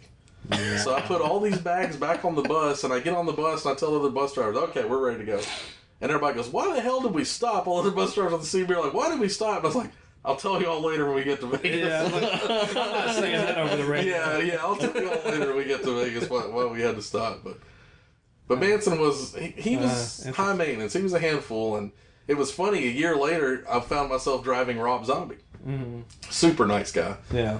I was having a conversation with him. I told him, I go, well, I was with you last year on the, the Twins of Evil tour, and I was driving uh, Manson. He goes, oh, you're driving Manson himself? And he went, and I went, yeah. And Zombie just goes, oh, God. he's, he's like hand on face, hand on forehead, like, oh, God. He knew exactly what I went through Poor, on that poor tour. man. So, to And, say, so and they got into it on that tour, and Zombie they? was Right. glad to tell me the story. And he just said, "Man, I, I had made a fist with my hand, and he said I was ready to knock that motherfucker out." really, Yeah, and he said, but he had What his did- guys right there with him. He said, "I knew he would. He Well, would what did Manson on do to Yeah, how did it all start out? Something happened where a show had to get shortened, so they wouldn't let Manson play his closing number, which was "Beautiful People." He had to cut it completely, or they were going to be in curfew. yeah. Somehow or another, backstage, he was pitch, pissing a hitchy about it, or pissing a hitchy, hitching a pissy about it. Yeah. And Zombie was right there, and apparently it got on Zombie's nerves. Zombie told me, because I made a fist with my hand, and I was ready to knock him the fuck out. Wow. And uh, yeah. but he, he when I told him I was driving Manson last year, he, uh, oh god, so for the record, with Manson, it's not an act. he he lives up to it pretty darn Yeah. good. He told me that too the first day. He just said, uh, "I'm a rock star and uh, I live up to it," and Yeah, he's he does. like he one. really does. well, I guess At least he's upfront about it. stays true to himself. That's true. That's true. So who else is on the on the list here? You know, we've covered a, a whole lot of it, really. Um, All right, so and you've but you've done uh, stuff with other groups, and you mentioned that you have an interesting story about a rap group that you drove. there, there was a rap group. But yeah, I probably uh, wouldn't name this rap group, but they, they were associated with uh, DMX. You know, the rapper DMX? What you really want? That's yeah, yeah. yeah. They were associated with him. We were doing a tour. We were out on Long Island, and uh, had just left a show. And the guys wanted to stop at a gas station right off the Long Island Expressway there. So we pull the bus off the expressway to go in, and uh, we go into this little bitty gas station in the middle of the night. Like all ten guys from my bus go into this gas station, and they are just outright looting the place. Yeah. I mean, they are grabbing everything off the shelves, all the candy bars out of the aisles, potato chips, drinks. They're just grabbing it and going. And the man in there behind the counter obviously didn't have a gun or he'd be blowing them away, but he's on the phone. He's I'm sure Calling he's the calling the cops. police. Yeah. And I was like, oh crap. Because I was going to the store to buy something to drink. I was like, now I'm caught in the middle of this. Oh crap. Suddenly you're a getaway driver. I get back in the bus and I drove away so slow because I was expecting to get pulled over any second now. and they they telling you to floor And it. DMX's personal bus, which had the exact same matching paint scheme as ours, was pulling into that gas station as I was pulling out. I called the driver and I said, "Don't, don't stop! Don't even let them off. My guys just looted the hell out of that place. We're all going to jail tonight." Oh wow. I got back on the Long Island Expressway and we never heard a peep out of the police. What? If they showed up that night, they obviously showed up way too late. Wow. This was uh, in probably about February of 2000, so hopefully we're past any statute of limitations. you are. Well, and the, That's wild. But I did not support that. That was a terrible thing No, for no. those guys Yeah. to do. And I I, don't, I don't think it was.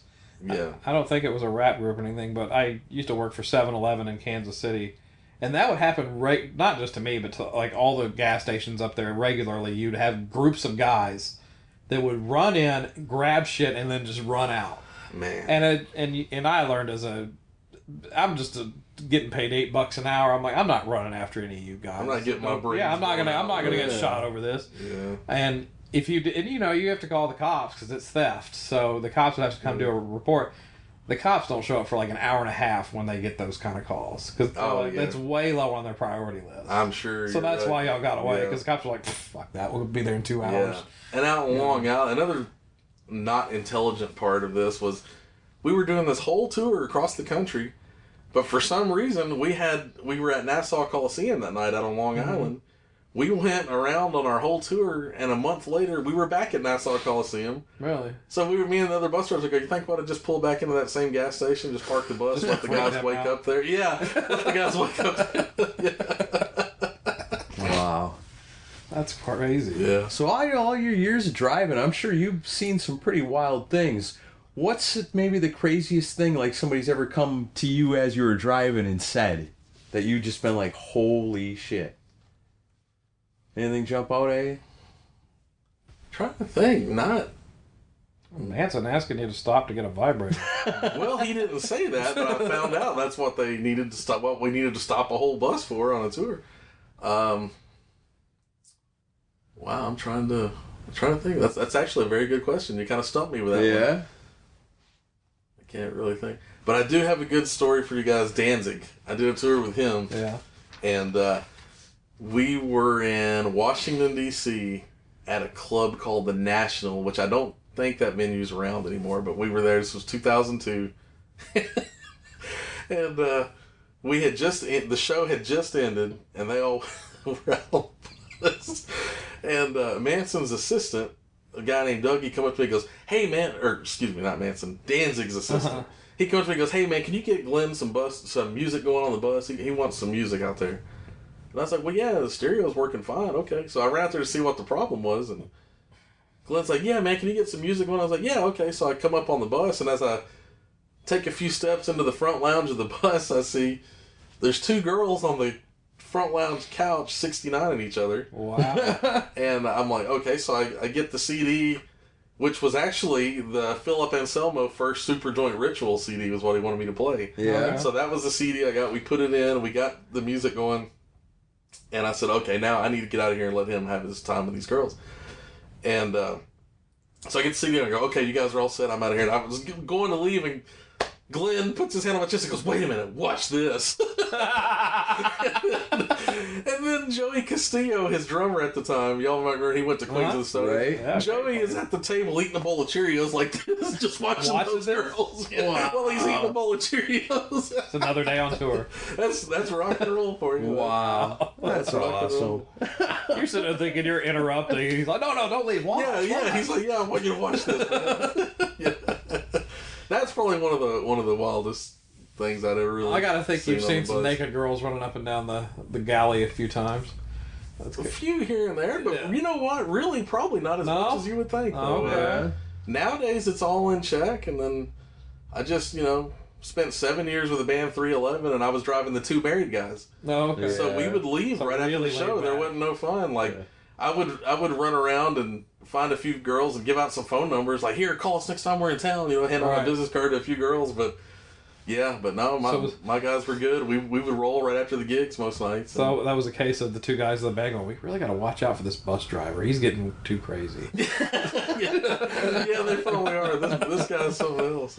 The, the first time I I drove those guys, I'd been with them a couple of days, and uh, they they told me one day they're like, "We're kind of bothered by something with you," and I was like, "Oh yeah, what is it? What what can I do? What can I do to make this better?" And they were like, "Well, I mean, it's not really your fault or anything you've done." We're like, "We're a little worried because this is the first time we ever had a bus driver younger than us." Mm-hmm. And uh, I was like, "Oh, okay, I see." you know, they were like, "No, they, I think this is the first time we've ever had one younger than us." You know, Uh-huh. usually they're old dudes that Right. don't know anything about So the problem's not you. It's Yeah. oh man, we're getting old. I was like, Yeah. welcome middle age guys. Yeah. but they they were great. We had a great relationship with those with those guys. I drove those guys for seven years. Mm. Still text back and forth with them a lot. I haven't worked for them the last year or two, but uh, still in, in communication and great terms with everybody. It was just my company ran out of buses for them. You know, buses mm-hmm. get really busy in the summertime, and their tour manager at the time he had called in to book buses, and I guess it was just too darn late, and we were booked up.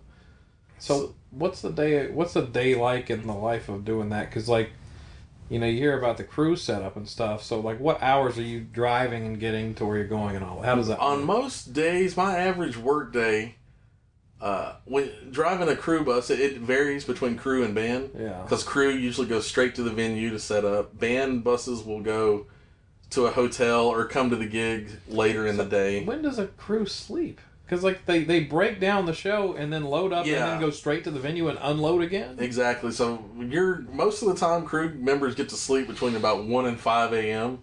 Ooh. They uh buses, you know, crew buses usually will roll about one or two in the morning after the guys get the stuff tore down and take a shower. They jump on the bus, go to bed. The guys will usually drive and get them into the next city by five or six in the morning, and then come usually seven a.m. or so. It's that's chalking out the floor, loading, loading in the show, start setting it up, and go. I guess they sleep during the show sometimes. Sometimes I Yeah. guess if they get all their stuff set up in time and don't have no problems, they might can squeeze a little afternoon nap. You know, uh, takes a rare breed of person to do that job.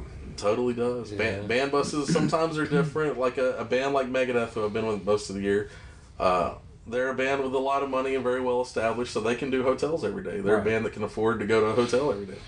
So we would, and with Megadeth, very very nice hotels. Usually Yeah. the really luxurious ones in town, the Ritz Carltons or the Four And Seasons. They're or- covering your room and everything. Totally. Yeah, I stay in the same hotels they do. Uh, we Megadeth is one of the bands that's really good about advancing their bus parking. So we were we would have street permits, or we would get to park at the hotel every day. Um, sometimes tour managers and bands can't afford that because I know that's very expensive, but it's a luxury that luckily we have with Megadeth. But a lot of bands, you know, like So you got to figure out where to park the bus. Right, like if, if you're staying at the Four Seasons in San Francisco, you're not parking a bus anywhere close Right, to that. So, yeah. and that don't matter who you are. You're not getting a. If you're President Trump, you're not even getting a bus park permit for down there. So what you do is I have to drop them off, and then we go park at the baseball stadium there, Mm-hmm. or gotta yeah, the buses have to go away. There's no bus parking almost anywhere in San Francisco. Wow. So you're just Yeah. catching like shuttles over back to the hotel. Yeah, just grab a cab and park the bus and go, or Yeah. or sometimes we have on gig days we'll have a runner that's assigned a person that's assigned to take us to a store or the hotel or hmm. wherever we need to go you know right on. Now, have you had any like near death experiences driving? Like you know, driving on ice or you know, wheels coming off the bus or anything like that? well i tell you as a matter of fact when i was driving danzig in summer of 2002 i was involved in a fatal crash You were. i had a man uh, run a red light and slam into the side of our bus as we were going through an intersection Wow. and I I did not even see the car coming, but I I heard uh, the skidding of brakes. I heard boom, and I felt the impact, but I wasn't hurt. It was just like this, just a little rock, you know, on the bus. Yeah. bus. The buses. And uh, I look in the mirror and I see this car bouncing off the side of the bus, and I can see the man in the driver's seat like pretty much immediately look like he was going into convulsions. Oh no. So uh, so I called nine one one within five seconds of Yeah. the accident, and the front of his car started sparking and catching on fire. So I had to pull through the intersection, get the bus because I thought his car was fixing to go up Yeah. inferno. There was a couple of motorists that got out of their cars to help him get out of his, Yeah. and uh, and I, I even went over and I talked to the man. I, I saw him on the sidewalk, and uh, I told the guy, I said, "Hey, I've called nine one one. I got help coming and all." And he laid there, and the police came. Uh, we did the report. I gave them all the insurance information, all that. Then the police come back to me ten minutes later. and They're like, uh, "Don't go nowhere yet, because we're not done here." And uh, he's going into cardiac arrest right now, so he might not make it. This might be a whole different investigation if he dies. Then it becomes yeah. And I was like, "Oh, okay, really?" The guy's like, "Yeah." And the guy comes back just a few moments later. He goes, "Yeah, he was DOA. Didn't even make it to the hospital." Oh, and I was blown away by it because I went over there and talked to the guy. Yeah. Yeah. I was totally blown. I was like, "Oh man, this is like a bad dream or something," you know. Yeah, totally. So yeah, I had to go downtown and give a full statement to the police.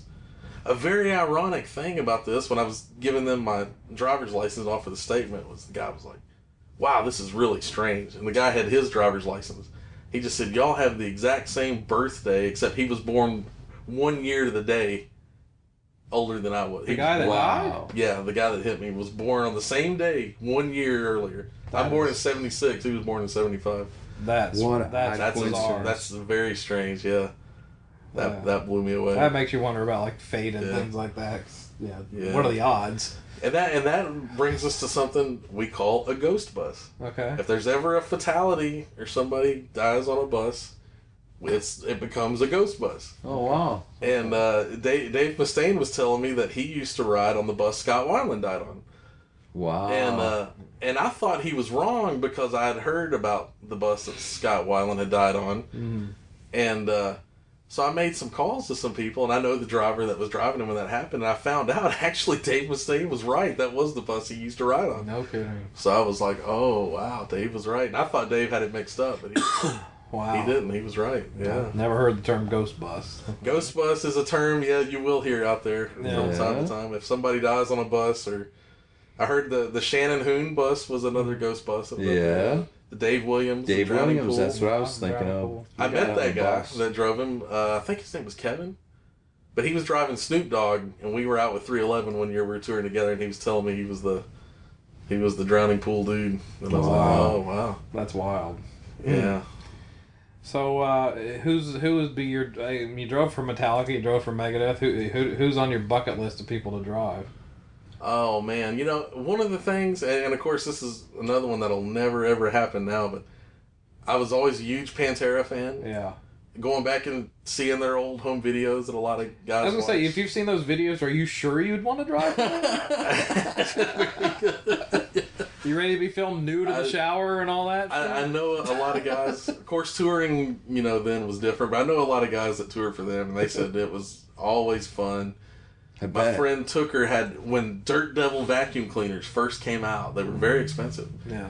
And uh, a bus driver buddy of mine, Tooker Hurst, who drove Monkey for Korn the years I was with Korn, but Tooker drove Pantera back in the day, and he said Dimebag took his brand new Dirt Devil vacuum cleaner and tied it by the cord to the trailer hitch of a bus, and they followed it down the interstate, Dragged it. filming it all night. This vacuum cleaner just banging down the road behind this bus all night.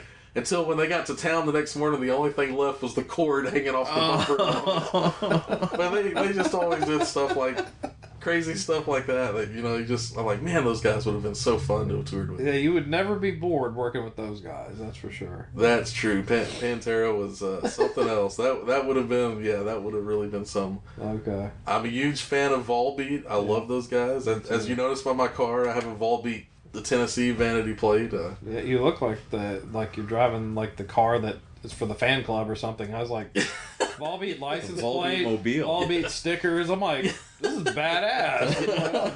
I, I got into those guys in 2010. I, I heard their song "Fallen" on XM. yeah, Immediately fell in love like a little kid again I did with too. Metallica. Yep. Yeah. I have their I had their posters on my wall.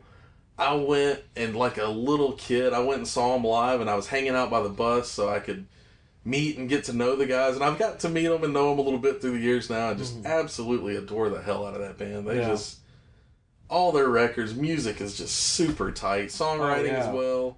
Yeah.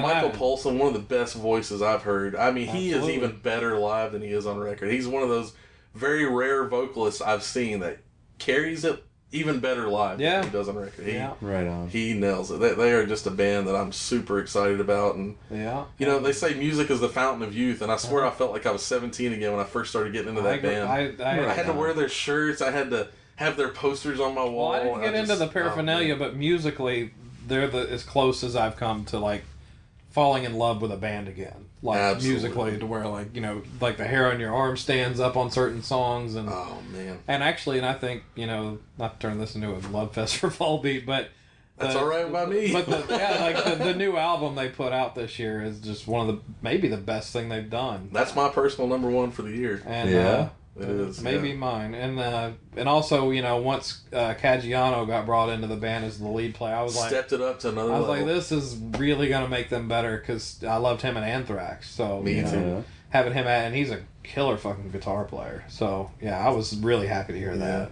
He came to Nashville to record uh, in 2013 with a band called Angel Mary and the Tennessee Werewolves. Y'all know those? I've guys? heard of him. I haven't listened to them yet. He came out to Hendersonville where I live, and uh, our friend Chad Lee, y'all know Chad. Oh, yeah, Yeah. we've had him on the show a couple times. Chad had, had let me know Rob was in town, so we went down to Roberts on Broadway Uh-huh. and just had a big night hanging out with Caggiano. But the funny thing was, the Volbeat record, Outlaw Gentlemen and Shady Ladies, had Mm-hmm. just came out, and uh, and I had it, and I'd ordered it on vinyl from Amazon, and it showed up in the mail that day. Oh wow! So I took it down to Roberts that night, And Rob was like, "Where did you get this?" And I was like, "Well, it was just an Amazon thing." And he goes, "I've not seen this on vinyl yet. Do you mind if I check this out?"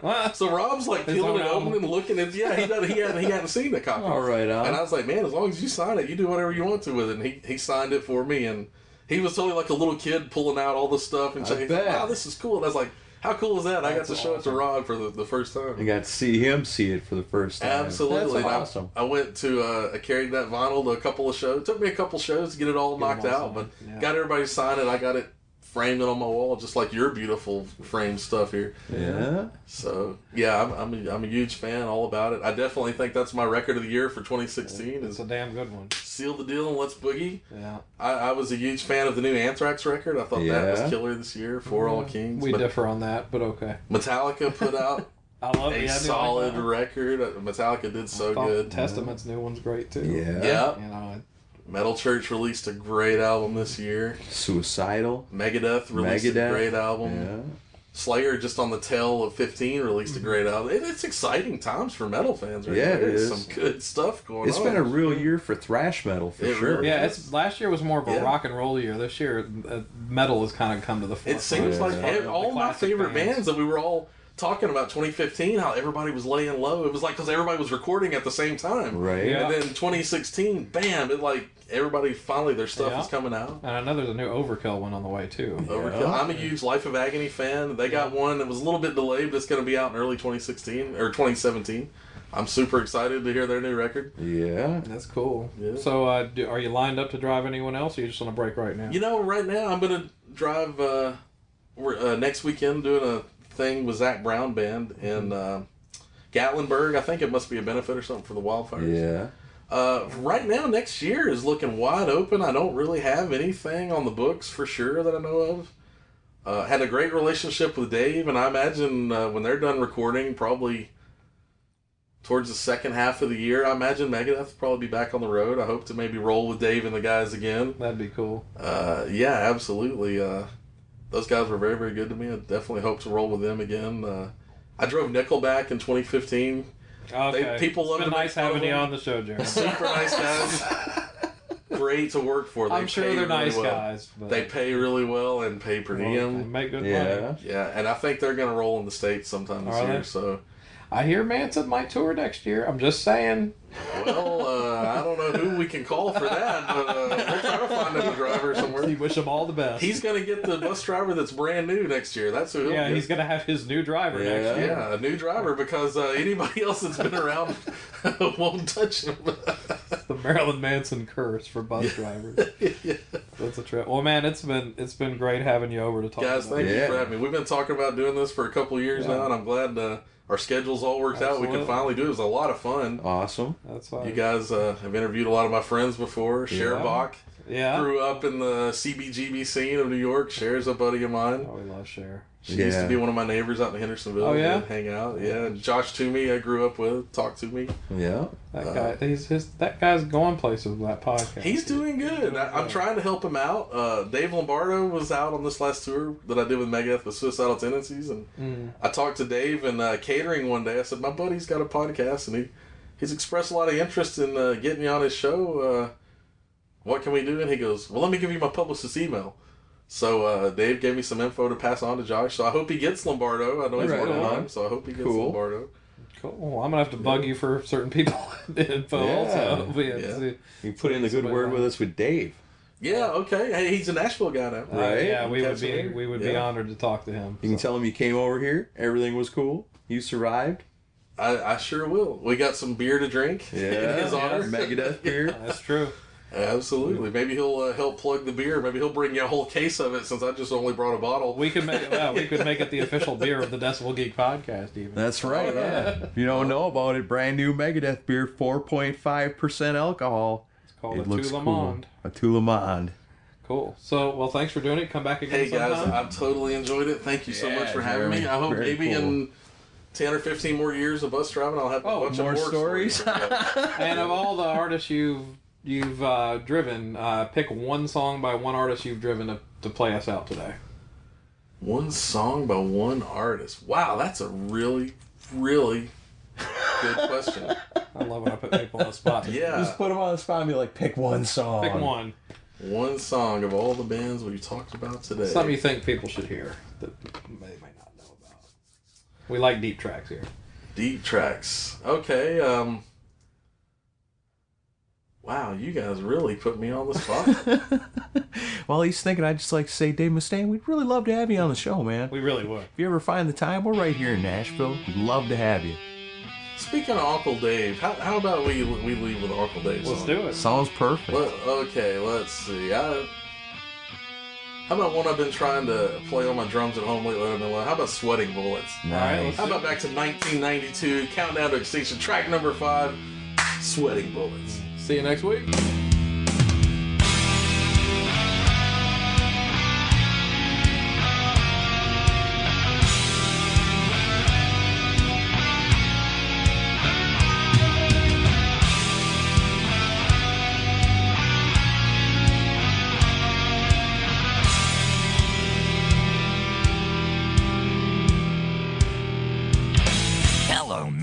Meet the real me. and my misfits way of life. A dark black past is my most valued possession. Hindsight is always 2020, but looking back, it's still a bit fuzzy. Speak of mutually assured destruction. Nice story. Talk about gotcha. Paranoid to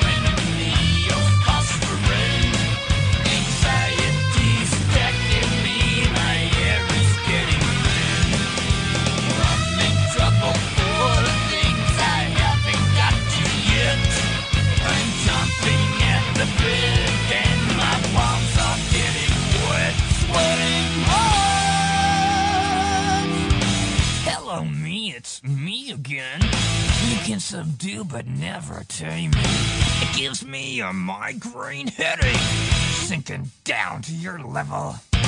Yeah, just keep on thinking it's my fault and stay an inch or two at a kicking distance. Mankind has got to know his limitations. Feeling claustrophobic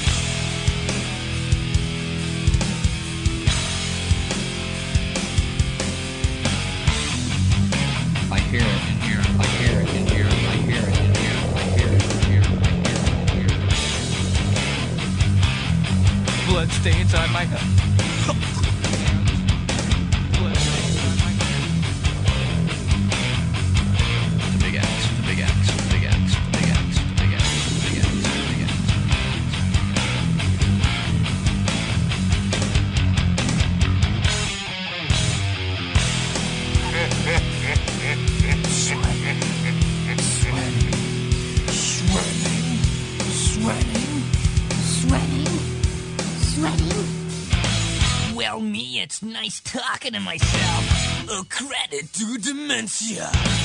Someday you too will know my pain and smile its black tooth grin. If the war inside my head won't take a day off, I'll be dead.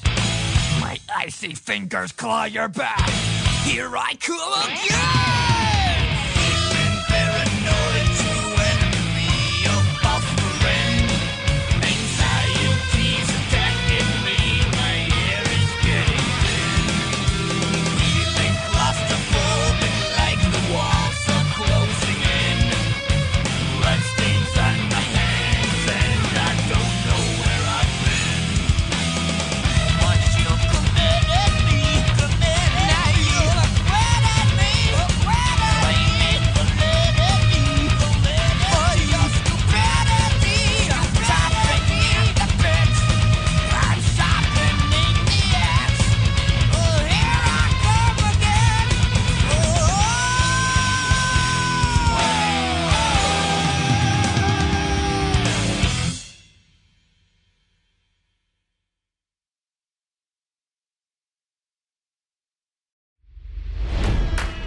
It's NFL draft season, and that means it's time to start thinking about fantasy football.